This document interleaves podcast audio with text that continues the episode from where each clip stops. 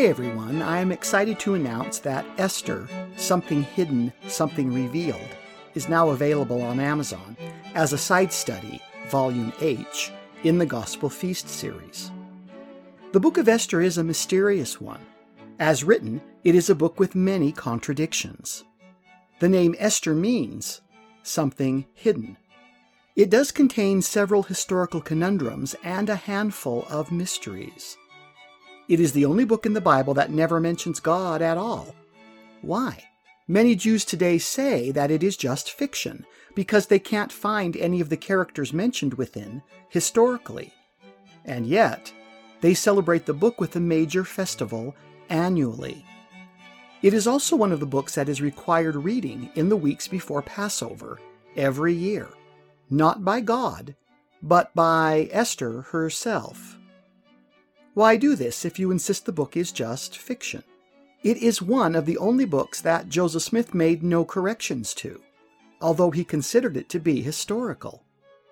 How is any of this possible? Esther reads as an eyewitness account, but then struggles with the simple logical issues and frequently contradicts itself in some very strange ways. How come? Considering that Esther became the most powerful queen of the world's largest empire, none of this makes any sense. Or does it? Despite the wonderful story, we are left with the puzzling questions. Who was King Ahasuerus?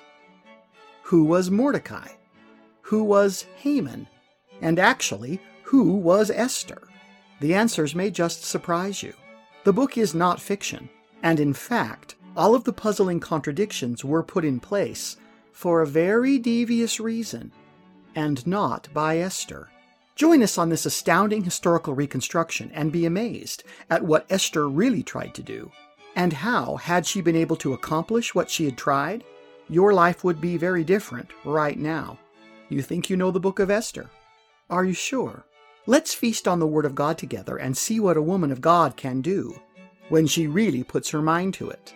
It also might make an incredible Mother's Day gift for the ladies in your life. Happy Mother's Day.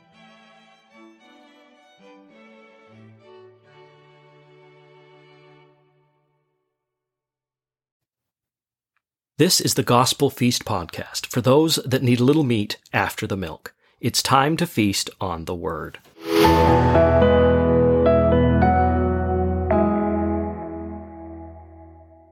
So, this is our 21st episode. So, in our tradition, every seventh episode, we would be answering questions from our listeners. So, we've received a lot of questions, and admittedly, it had been some time since our last question episode. So, we have a lot of questions. Now, uh, looking at all of these, there is a commonality or theme that's running through all these questions. Most people want to know more about the book of Revelation. And so instead of going at these questions one at a time, so I've asked our author and historian, Reed Simonson, if he could give us tools or keys to help us understand Revelations in our own studies. Now, these tools and keys are in the book that he has written in the series. It's the sixth book in the series, Revelations. And you can find that on Amazon or if you have it free on Kindle Unlimited. But he's going to go over some of these tools so that as we study in preparation for the podcast that will touch on Revelations, we're prepared. So, Reed, can you give us these tools? Oh, sure. It's true that we're actually building towards that. There is a method to the madness in the Gospel Feast series. It actually was designed to eventually get people so that in thinking more Easternly and having a firm foundation of the gospel, particularly from an Eastern perspective, they would be prepared to start understanding books like Revelation and certainly Isaiah. And I think the toughest book of all, Ezekiel, to be honest. I can understand with all that's going on right now and the many signs of the times that we're witnessing literally in front of our faces that books like the book of Revelation become profoundly interesting and a source of comfort and knowledge to the people. So I'm happy to address that. I think the best way to prepare people for the book of Revelation is to discuss some Eastern thinking, to be honest. Okay, so let's continue. Let's learn more about how to think Easternly. It's important to know that the more difficult Jewish ancient books really have a poetic slant to them. John is what we would call a mystic, not in the evil sense, but in the more holy sense, as there are mysteries and concepts that belong to heavenly teachings that are not common. Isaiah is known as the great bard of Israel, but John was very much in that tradition as well. He was really an astounding writer who really understood Jewish poetics. So let's just take a moment and discuss poetry in Jewish thinking as a guide to help people prepare for a future in-depth study that we'll do on the book of Revelation. Okay, give us a primer. The Hebrews have always been an educated people. Adam knew how to read and write and taught his children. Modern anthropology after Charles Darwin has made its biggest error in assuming that those races of man which rejected the higher knowledge of Adam came before him because they were more primitive, meaning more animalistic and more ape-like. More primitive doesn't mean earlier, it just means stupider. Oh. From the account of Job, we have his lament about the uneducated masses of humanity during his day living in caves because they were too lazy to build a house or plant a garden. Today, we call his contemporaries cavemen and say that they were prehistoric. This is wrong. They have always been with us. Mankind still has those who prefer to live under a bridge and catch a squirrel or panhandle as opposed to gaining a college education and joining the rat race for mammon. Now, I'm okay with that. I believe it's man's right to live his life his way. 10,000 years from now, our homeless campfires and the graffiti under our bridges might be viewed as man's first written words. Kilroy was here. Stupider is not earlier. Eastern thinking naturally lends itself to poetry. Simile, metaphor, homily, and poetics are a natural way of describing one's internal world. Let's look at King David's beautiful lyric in Psalms 23 1. The Lord is my shepherd. I shall not want. He maketh me to lie down in green pastures. He leadeth me beside the still waters. This is beautiful Eastern thinking. The Lord is not a shepherd. Now I hear gasps, so stay with me. The Lord is not a shepherd, and you are not a sheep. I can use Westernisms here to speak the truth to you in a boring Western way. The Lord is actually a God, the Son of God to be exact. He is your Redeemer and elder brother. On earth, he resembled the family of David with ruddy good looks and was reportedly a little taller than the average man. He was kind to old and young alike. He healed the sick and gave people profound advice. All of this is true. David is saying all of that and more, but somehow David's is more tender and more spiritually effective. Internally, in terms of emotional value, the Lord really is a shepherd. He's the best shepherd. So are we okay with that again? Okay, let's carry on. Let's take a short examination of Hebrew poetry in this Eastern thinking lesson to think more like the Jews. We will see as we explore the book of Revelation that having a few tools in this regard will make the experience richer and closer to being read as John intended. I believe that much of the modern confusion over the book comes from attempting to comprehend John from an overly Western point of view. One of the poetic styles we will be reading in Revelation when we study it together is a form we call parallels. The idea is a simple one, and thus it is often missed by readers. The form takes the shape of two or more clauses that form a deeper, more complete third meaning when placed together. It's like saying the same thing twice, but a little differently, it's the juxtaposition of the two that gives this deeper meaning. I like to think of it as A plus B equals C. Here's an example from Isaiah. Isaiah 51 9. Awake, awake, put on strength, O arm of the Lord. Awake as in the ancient days, in the generations of old. Art thou not he that hath cut Rahab and wounded the dragon? This verse is structured in parallels. Note, awake, awake. Now that's an easy one. How awake should you be? Two, so very awake. Very awake. Ancient Hebrew had no real word for very as we do in English. When they wanted you to be very awake, they would repeat it. Awake, awake. In English, we would say that the Lord is very holy. In Hebrew, we hear the angels declaring that he is holy, holy. Well, holy, holy, holy. Oh, that's the most holy. That's very holy. Okay, now watch. Isaiah goes on to say, A clause, put on strength. B clause, O arm of the Lord. What is supposed to flex its muscle? The arm. Of the Lord. And it was to be from your arm is where you have strength. Here's another one. A clause. Awake, as in the ancient days. B clause. In the generations of old. How is the mighty strength of the Lord's arm desired to be? Like it was anciently. When? In the past generations. Isaiah is calling for the Lord to behave like he did long ago, as in the records and legends of his people. He is asking, where is the God who toppled the Tower of Babel, who broke the house of Pharaoh, who called Israel to the burning mountaintop of Sinai? Where is that mighty arm? A clause. Art thou not he that hath cut Rahab? B clause. And wounded the dragon? Who is Rahab? Rahab is the wounded dragon. How was he wounded?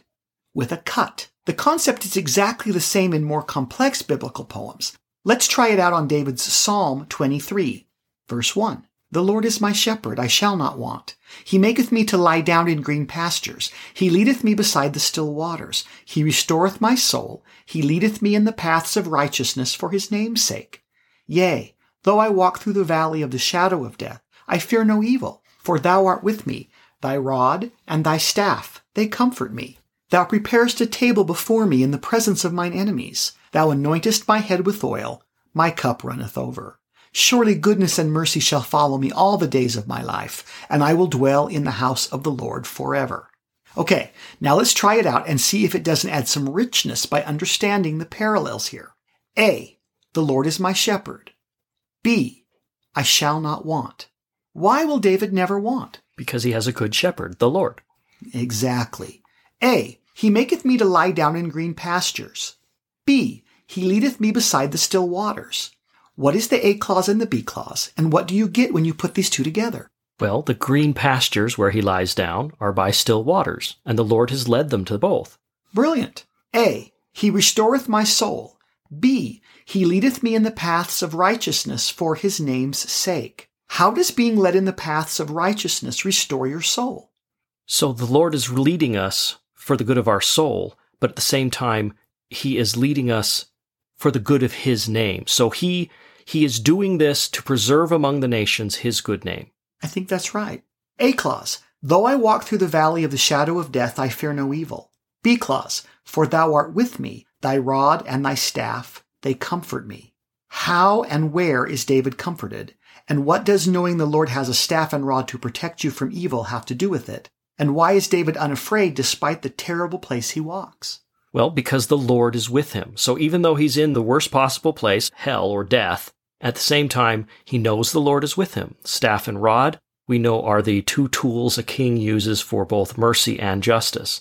So because God is merciful and just and with him, he knows nowhere that he goes, including death, he has to fear. Isn't that an interesting way of reading the scriptures? It makes you think, and that's what's so important about it. A clause, thou preparest a table before me in the presence of mine enemies. B clause, thou anointest my head with oil, my cup runneth over.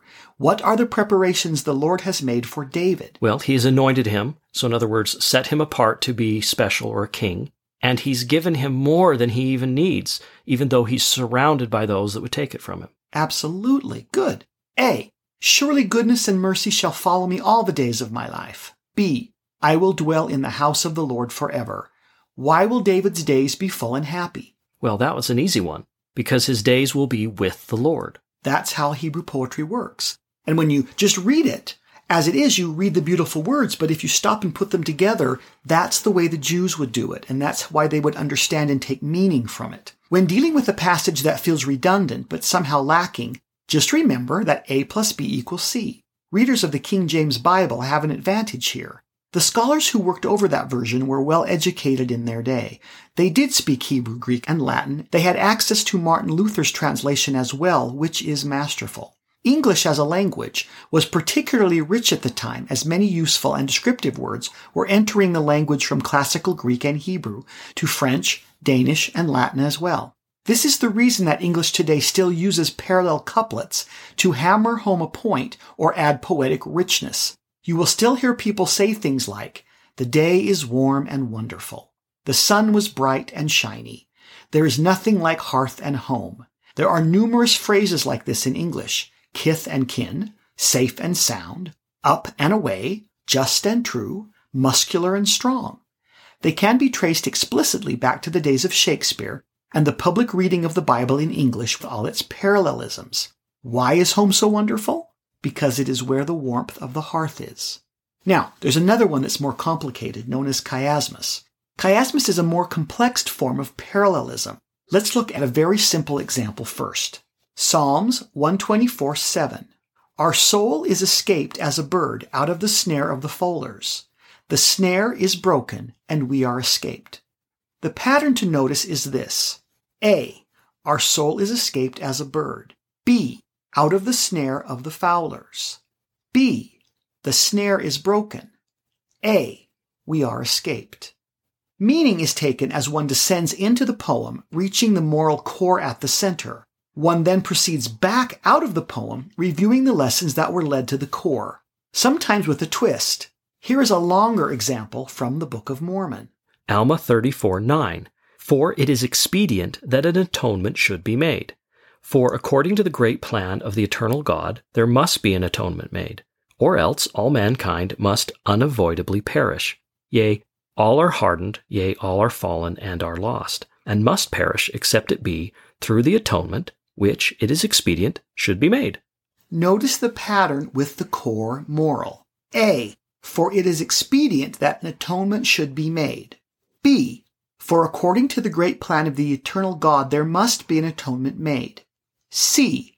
Or else all mankind must unavoidably perish. Now here's the moral core. D. Yea, all are hardened. D. Yea, all are fallen and are lost. Now we're going to come working our way back out. C.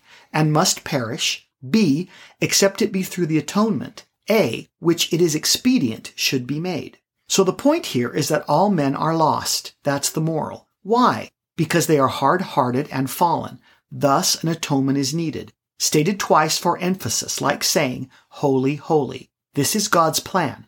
What was the plan? The atonement. Why was this the only option? Because it was either that or perish. That's how chiasmus works. The Book of Mormon is full of these sermons and poems. They are also richly peppered throughout the Old Testament. The prophets like them because they reinforce important lessons through repetition. In text, they clearly state the truth that God works and thinks in one eternal round. Even entire books can be written this way. Scholars have illustrated that the book of Daniel has an overarching chiasmic structure. The book of Revelation can be diagrammed chiasmatically. Some have suggested that Milton's Paradise Lost is really an epic chiasmus poem. That would not surprise me in the least. What most scholars miss, however, is that the chiasmic structure is really a living menorah. You'll remember that the menorah was a grand golden candelabra that stood in the Temple of Solomon. It had seven candlesticks branching out like tree branches from a center shaft, which was called the servant branch, the moral. When lighting the menorah, the priest would first light the center servant branch and from there light all the others. The servant branch was also known as the Messiah's branch. As the teacher of righteousness, it was understood that by the light of the Messiah, all other truths would be known. Light is truth because it shows things as they really are. Dispensational Christians make note that Jesus came in the meridian, meaning middle, of Earth's heavenly week. The Christian custom of labeling all dates before Christ's birth as BC and all dates after him as AD harkens back to the same idea. It's chronological chiasmacity. Okay, so this should get people started to help understand the structure of some of the writings in the book of Revelation and get them going. Now, the entire book can be found on Amazon and it's called Revelation and the Mark of the Beast. Now, most questions, though, they were about the book of Revelation. Many people asked very specifically about the Mark of the Beast. So can we dive into that just a bit, that question now? Let's do. I can see why that's a concern that a lot of people are having right now. The book of Revelation does talk about many of the terrifying events that were coming to happen after what was called the half hour of silence. And a lot of people believe we're living in the half hour of silence now, and they do question and wonder about the mark and what's coming. I think it's important to understand that the mark of the beast, as John would have understood it, and as Joseph Smith would have explained it, in my opinion, is much bigger than what we really grasp today. Let me see if I can explain that just a little better. It's important to know that in the original versions of this revelation that's come down to us, the word that was used for mark is actually a snake's bite.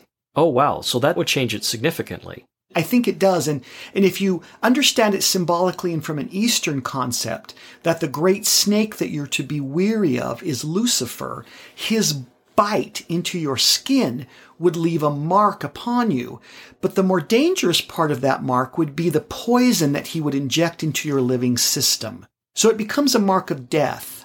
Okay, so no, that's an interesting metaphor because it would also tie with the many scary serpents and things that are found in the Revelation. So going through with that same theme, the Revelator was saying, if you have been marked by the devil, that's not as important as what he's put in you, what you've been injected or taken into yourself, so to speak. His poison, you've taken his poison into yourself. And I think the most correct answer to the mark of the beast is it's connected to this concept that as we allow Satan's poison to get into us, we come to a realization that we cannot buy nor sell or function in the world that the beast controls without being marked.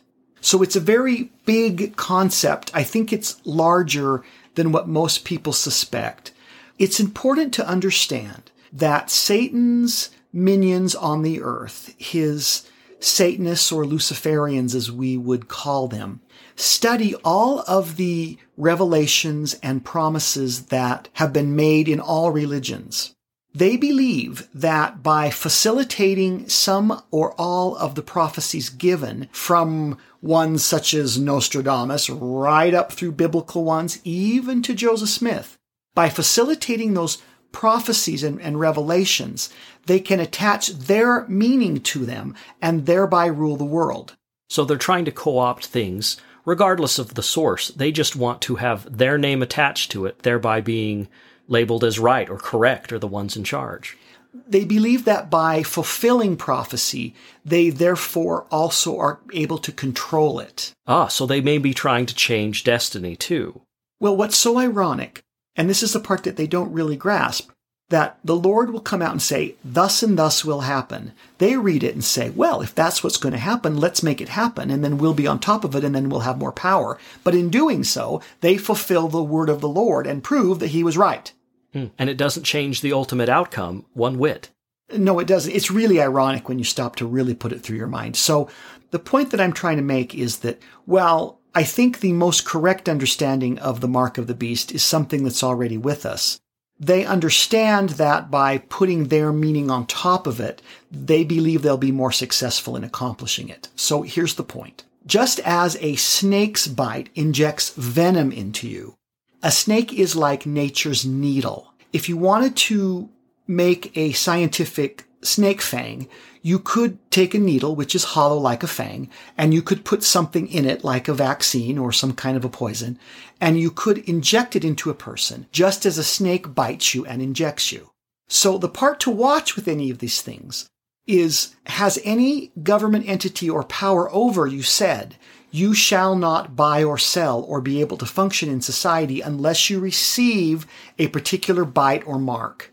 If they do that, you should pause and take notice that you may be getting marked under a beast's system.